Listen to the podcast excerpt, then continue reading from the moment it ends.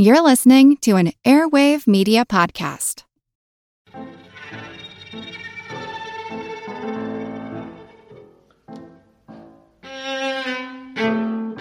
Karsten Klunder and his friend Dirk Deckert dreamed of traveling, sailing, and surfing. Those were pie in the sky dreams for two men living in tightly controlled East Germany. They hatched a plan to use their passions in a bid for freedom. There were some patrols along the coast, but it still appeared to be less dangerous than other possible escape routes. Early one morning in November 1986, they approached the sea with their surfboards. They were going to surf to Denmark. My name's Moxie, and this is your Brain on Facts. As a longtime foreign correspondent, I've worked in lots of places, but nowhere as important to the world as China. I'm Jane Perlez, former Beijing bureau chief for the New York Times. Join me on my new podcast, Face Off US versus China, where I'll take you behind the scenes in the tumultuous US China relationship. Find Face Off wherever you get your podcasts. The end of World War II signaled an unsure future for the defeated Germany. Between the Yalta and Potsdam peace conferences, it was decided to split Germany into four Allied zones the eastern part of the country going to the Soviet Union to control, and the western parts going to the United States, Britain, and eventually France. West Germany was technically the Bundesrepublik Deutschland, or Federal Republic of Germany, and East Germany was the Deutsche Demokratische Republik, German Democratic Republic, or GDR. Despite Berlin sitting entirely in the eastern part of the country, and I constantly have to remind myself that Berlin was nowhere near the east west divide, the city was also divided into similar zones. The mere existence of West Berlin, a conspicuously capital city deep within the communist East Germany, quote, stuck like a bone in the Soviet throat, according to Soviet leader Nikita Khrushchev. So tenuous were the relations between the East and West that Russia began plotting to drive the US, Britain, and France out of Berlin for good. In 1948, a Soviet blockade of West Berlin was set up, blocking off all rail and road access in an effort to starve the Western Allies out of the city. In one of the most dramatic standoffs in the history of the Cold War, the Berlin blockade saw the US and its allies supplying their sectors of the city from the air. Known as the Berlin Airlift, the Allied nations flew in more than 2.3 million tons of food, fuel, and other supplies over the course of a year until the Soviets finally gave up and ended the blockade. Things were relatively calm for a while, but in the late 1950s, the Soviets noticed a trend developing people saw how life on the capitalist side was recovering faster than life on the communist side. Not to mention, there were a lot fewer spies keeping tabs on regular folks on the Western side, and people began to emigrate. This was especially true of doctors, scientists, and skilled professionals, resulting in a serious brain drain in the East, which got worse year over year.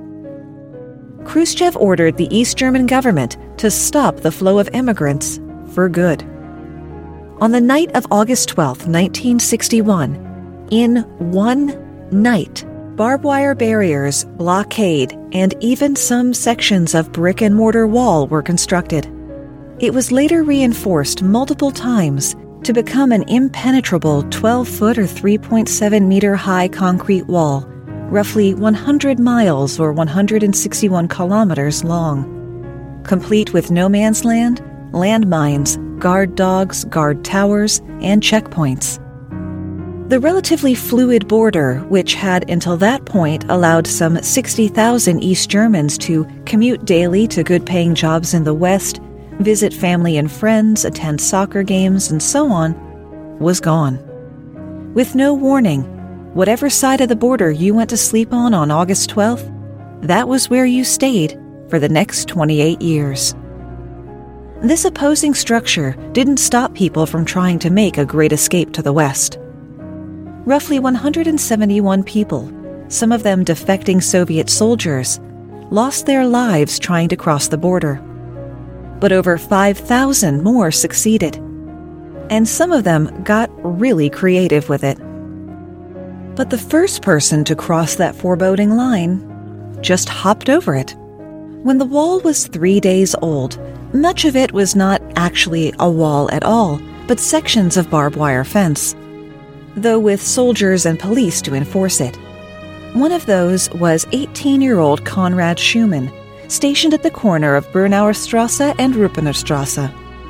He might have been young, but he could tell which way the wind was blowing. He wanted out of the GDR, like now.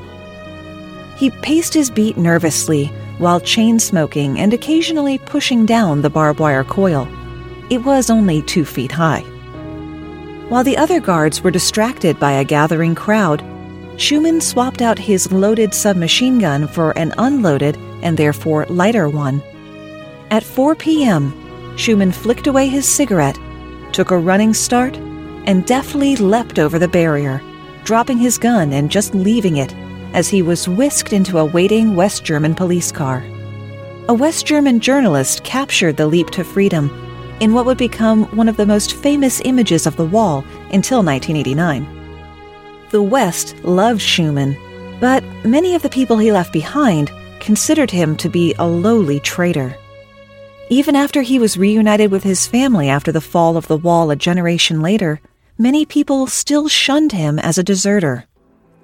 Schumann was the first soldier from the National People's Army to escape, but it's estimated that 2,700 East German soldiers and policemen followed his example. If someone had turned your home into a prison, then you should treat it like a prison and start digging yourself a tunnel. In 1964, 30 students from West Berlin spent several months digging a 476 foot or 145 meter long tunnel to help people in the East escape. One assumes they had to crawl to freedom because the tunnel was only about three feet high. Less than 48 hours after it was finished, the Stasi, the German border patrol, discovered it. But not before 57 men, women, and children had managed to escape, which I assume is why it's referred to as Tunnel 57.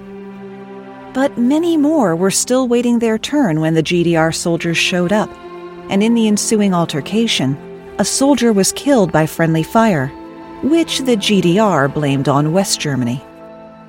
We can't talk tunnels without mentioning the Senior Citizens Tunnel.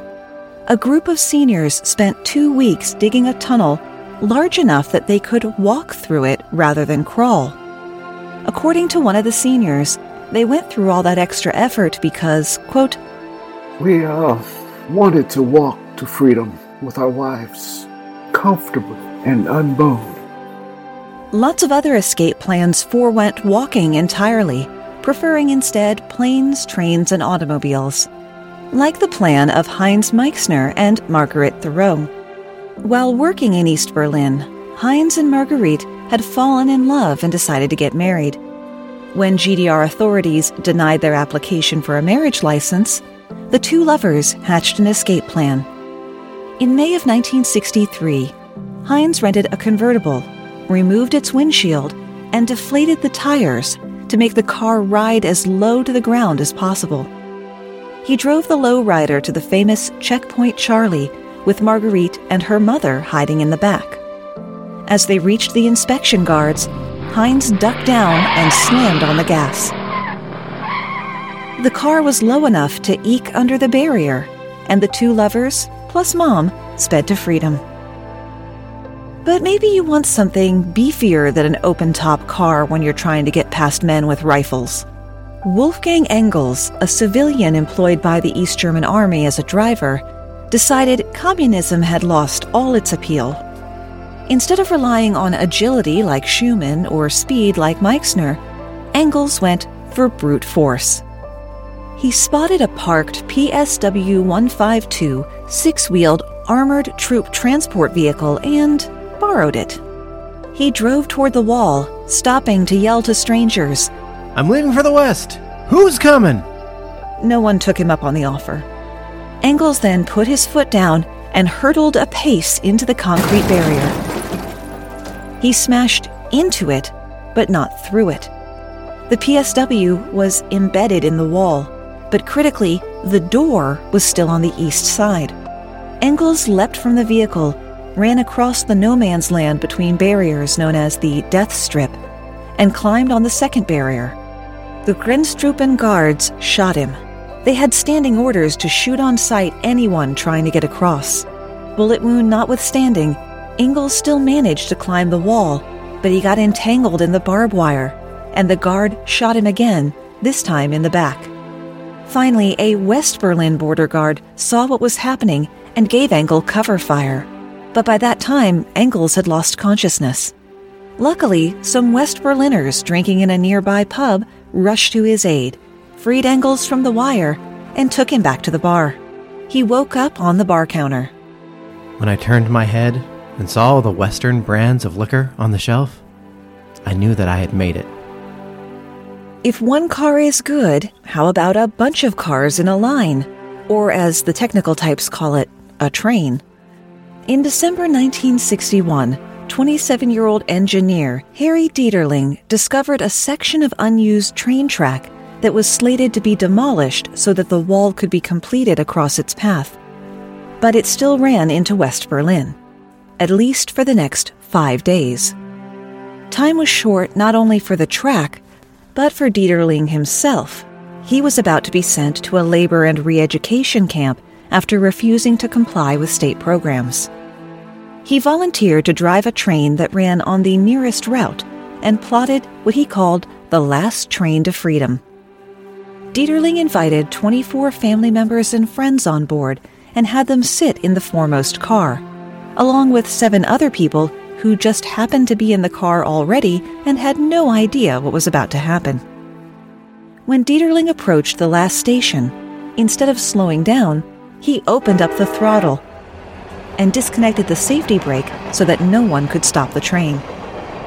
The border guards were so taken by surprise, they didn't fire a single shot. The runaway train smashed full speed into the temporary border barrier finally stopping in the West Berlin district of Spandau, where I assumed they all went to the ballet.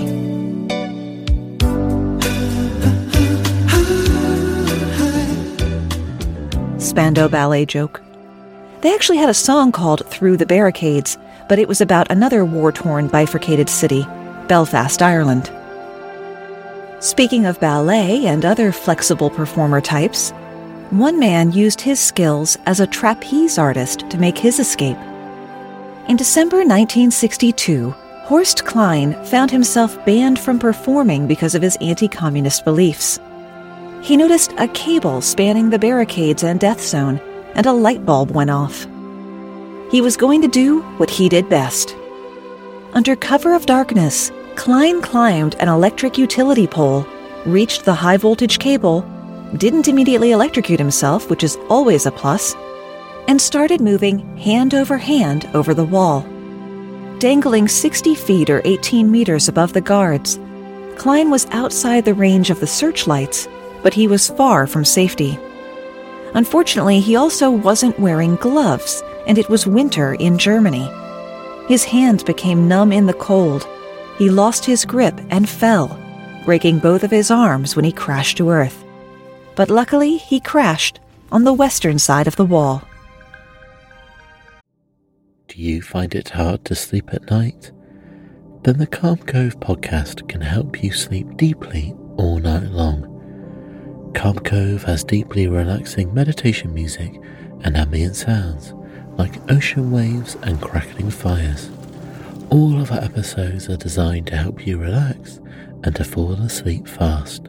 Calm Cove is brought to you by the team behind Sleep Cove, the sleep podcast that consists of spoken word hypnosis, meditation, and stories. So if you want to listen to a beautiful soundscape tonight, search for Calm Cove on Apple Podcasts or Spotify and see how we're helping millions of people relax and go to sleep every night.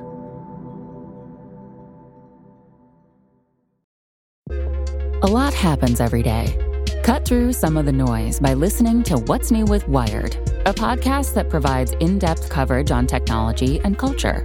With new episodes released every weekday, you can catch up on all the major events you missed. From AI developments to business updates to new scientific theories, it helps you make sense of what's happening in the world. Plus, each episode is usually pretty short. You can easily squeeze it in on your way to work or during a lunch break.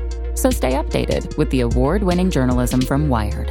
Listen to What's New with Wired wherever you get your podcasts. That's What's New with Wired wherever you get your podcasts. I, for one, am grateful that I've never had to consider risking my life and limb for a better life somewhere else. I'm also really grateful for all of my wonderful listeners, particularly those who leave reviews and who support the show at patreon.com slash yourbrainonfacts, including Stefan, Troy, OJ, Jesse, Snickerdoodle, just, just adorable, and Ruth Ann. They all have a special bonus mini episode to look forward to the day after this episode drops, one of two that they get each month. And while I'm thanking people by name, I want to thank Anna again for tipping me off to the fact that I wasn't seeing Amazon reviews for the Your Brain on Facts book from listeners in other countries. So this one comes to us from Australia. Just says Amazon customers, sorry I don't know your name. I am a trivia hound of the highest order. I'm the happiest I can be when I'm in a comfy chair with some P&Q and a great book. Even better, a great book full of scrumptious trivia tidbits. You will learn lots and have a great time doing it. And best of all, I'm a keen listener of the Wyboff podcast, so I read the entire book in the smooth, witty voice of the author and podcast presenter herself. Moxie, I'm waiting eagerly for a sequel, but enjoying weekly drops of Wyboff in the meantime. Never stop. Well, if I had any damn sense, I would have stopped already, so I think you're good there. And, um, what does P and Q mean in this context? If any of my gentle listeners know, assuming the reviewer doesn't themselves tell me, hop on the social media, Facebook and Instagram, your Brain on Facts, Twitter at Brain on Facts Pod, and let me know. By the way, sharing social media posts from your favorite podcast is still one of the top ways to support a show. I'd also love it if you tag your favorite shows and tell them that they should submit a fact to the 150th episode of Your Brain on Facts, which is coming up in about a month, for which I have applied but still not heard back for a Guinness World Record for the most guest segments on a single podcast episode, because we're going to have 50 guest facts on that one. Over on the podcast review side of things, we've got one from Apple Podcasts and one from Podchaser which is like the IMDb of podcasts and a great place to review shows you like when your app doesn't let you do that. Irish Karen K says, Please do yourself a huge favor and listen to this podcast. This is the first podcast I've ever followed, and to say that I'm addicted is an understatement. The topics are well researched and just downright entertaining, and you can't beat the smooth, dulcet tones of Moxie LaBouche. Moxie covers every topic from gallstones and kidney stones to the colors of food Jewish people who authored popular Christmas songs, and things that 80s kids were taught to fear. Wyboff is without a doubt the best podcast around. Thank you so much, Irish Karen. And Jeremy P underscore 86 says, Queen of the Segway. Moxie is so witty and has such an amazing voice. All of her segues make me giggle a little bit every time. She is funny and entertaining, all while having the knowledge of an encyclopedia. Love this podcast. Keep up the good work, Moxie. You're giving me a great deal of credit there, Jeremy, and I do appreciate it. I have all the knowledge. I just don't know where I left it. And if you want to hear your opinions read out on the show, all you have to do is leave the book or the podcast a review. Fleeing to freedom was a family affair for the Bethke brothers, Ingo, Holger, and Egbert. 21 year old Ingo dreamed of seeing the world, but living in a communist country, that ain't gonna happen, Captain. Ingo had become familiar with the Elbe River while serving as a border guard and decided that was his lucky horse. But first, he had to get to the river. To reach the bank, Ingo had to get past a metal fence while not hitting the tripwires that would activate the floodlights. After that was the barbed wire barrier, and after that was a minefield. Through luck and or skill, Ingo made it past all of that and down to the river where he deployed his secret weapon, an air mattress, which he blew up and silently paddled to the other side. The Stasi found the air mattress, and the GDR outlawed air mattresses in East Germany.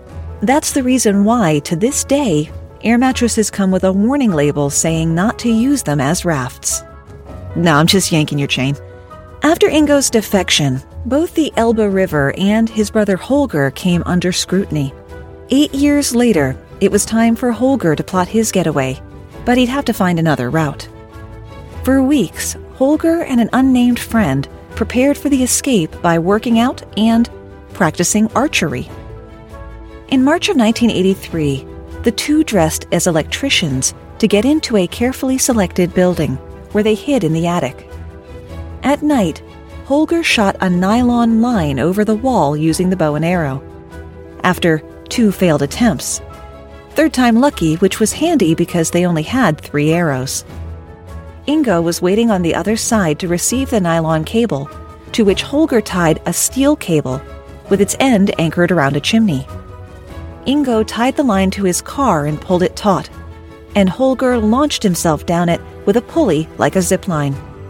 But the line wasn't steep enough, and Holger ran out of momentum before he got to the end. Going back was not an option, so Holger went hand over hand the rest of the way until he could drop down onto a balcony on the west side. There was one brother left, so on to plan three. Ingo and Holger took flying lessons and got their hands on two ultralight planes, which they painted in military colors, complete with Soviet style red stars under the wings, and added beefier engines so the little aircraft could carry two people instead of one. The brothers themselves were decked out in fake Russian pilot uniforms, a coy communist cosplay. The two brothers flew eastward over the wall, landed in East Berlin, and picked up the very surprised Egbert. Miraculously, they were able to do this and fly back to West Berlin without interference. Egbert later recalled I thought I'd never see my brothers again. And they came out of the sky like angels and took me to paradise. The Bethke brothers weren't the only people to fly to freedom in the West. Presenting my favorite Berlin Wall escape of them all. Friends Gunter Wetzel, a mason by trade, and Peter Strelzyk, an electrician and former Air Force mechanic, put their heads together to brainstorm a plan. Plan A build a helicopter. They quickly realized that was perhaps a teeny bit overly ambitious, difficult to source parts for starters. So they went for the next best thing a hot air balloon. Accounts differ as to whether they were inspired by a television program about ballooning or a magazine article about the International Balloon Festival in Albuquerque. The balloon would need to carry a total of eight people two men, two wives, and four children, ages 2 to 15, plus the weight of the proposed gondola, about 1,650 pounds total, or 750 kilos. Subsequent math, and I'll take their word for it, said that the balloon would need to hold about 71,000 cubic feet or 2,000 cubic meters of air, meaning the balloon would need to be 8,600 square feet or 800 square meters of fabric. That was a pretty tall order in the small town where they lived, and was guaranteed to both fail and attract attention. They drove an hour to a department store in a larger town where they told the surprised clerk that they needed 930 yards or 850 meters worth of fabric to make tent linings for their camping club. Wetzel spent two weeks sewing the cloth into a balloon shaped bag, 50 by 66 feet or 15 by 20 meters, on a manually operated sewing machine from the 30s. Strelzyk was on gondola and burner duty. The gondola was a simple square platform of sheet metal with little posts at the corners, strung with clotheslines as the wall. There's a link in the show notes to a video of the actual balloon in a museum. Definitely check it out because that gondola was a tragedy waiting to happen. On an April night in 1978, they found a secluded forest clearing about six miles or 10 kilometers from the border in which to test the balloon. The burner failed to inflate the balloon, which they attributed to the fact that it was laid out on the ground. To get around this, they found an 80 foot or 25 meter cliff at a rock quarry where they could suspend the balloon vertically. The homemade balloon, which would have both of their families held in by a bloody piece of string, but that didn't work either. Plan B3 fill the balloon with regular air first, with a blower made from a 14 horsepower motorcycle engine powered by jumper cables off of Strelzyk's car. To heat the air faster, they got it started with a homemade flamethrower.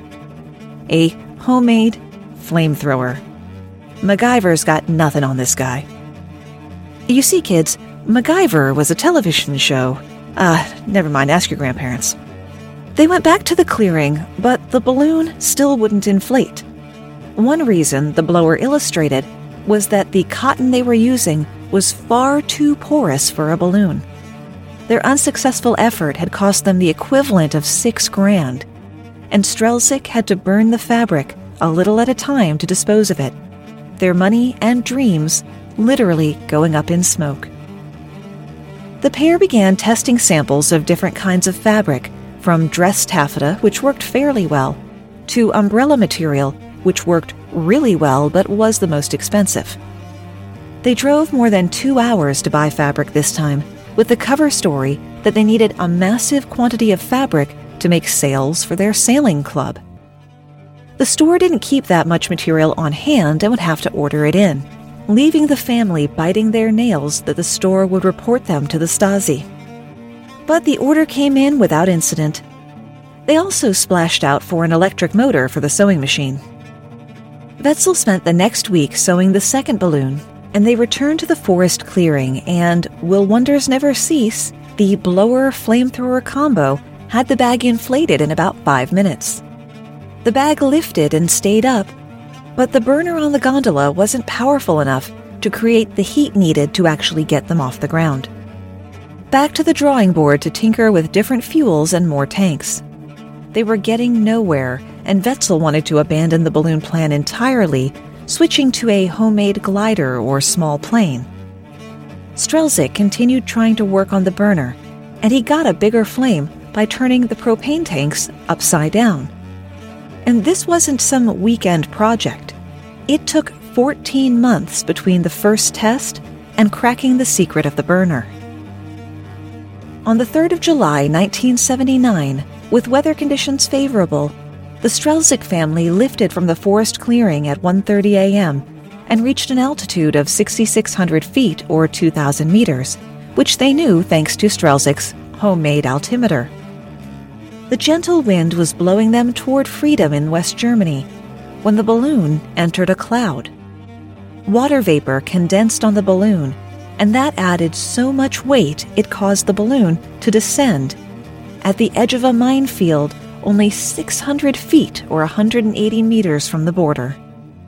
The family spent nine hours hiking the nine miles back to the car and their launch equipment, and made it home just in time to call out sick from work and school.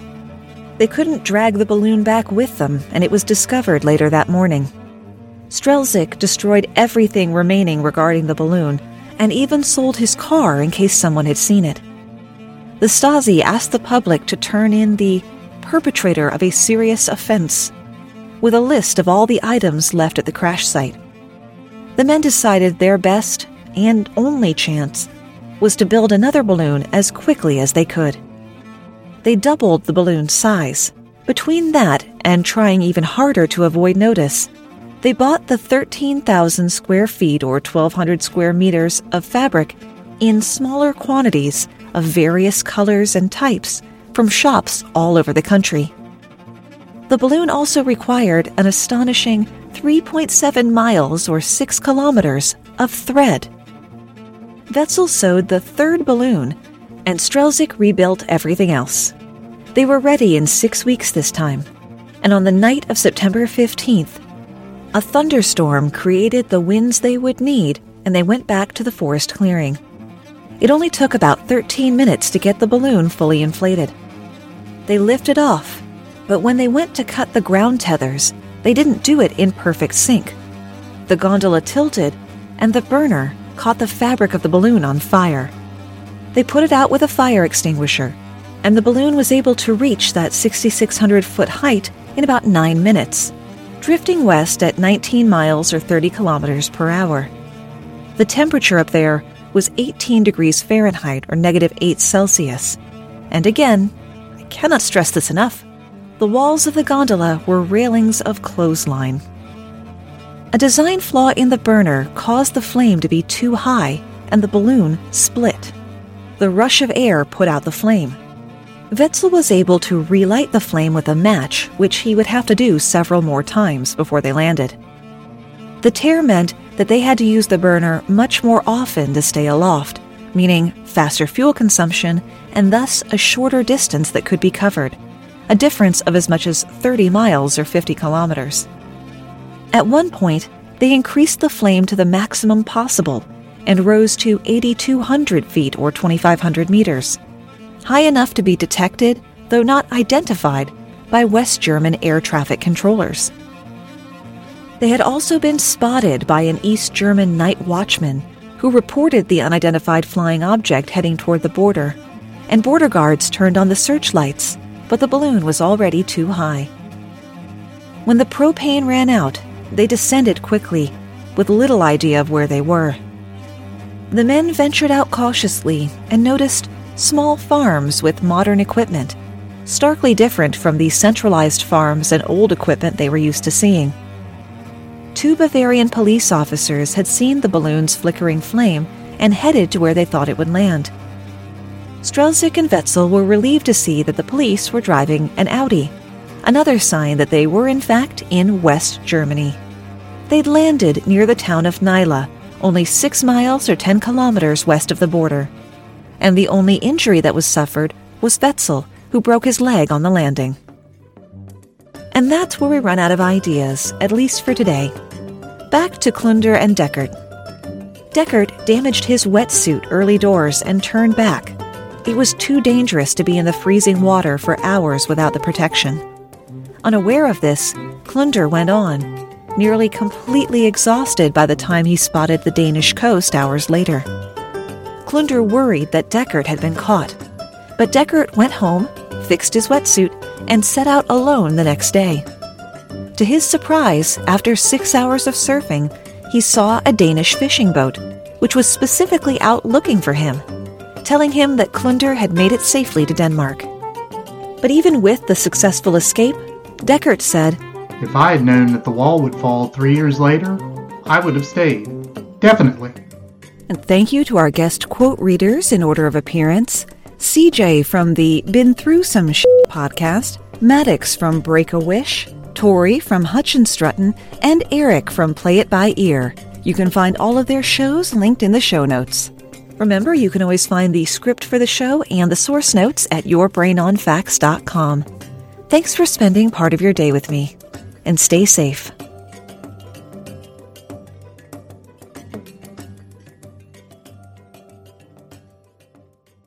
Let Mysteries at Midnight be your destination for detective whodunits and captivating mystery stories. You'll hear classic stories like Sherlock Holmes, Agatha Christie's Poirot, and short tales from H.G. Wells, Charles Dickens, Edgar Allan Poe, and others. I'm Christopher, and I read these classic stories in the soothing style of a bedtime story, so you can listen to them in bed when you drift off to sleep. Search for Mysteries at Midnight on Apple Podcasts, Spotify, or your favorite podcast app, and follow and subscribe so you don't miss out on new episodes.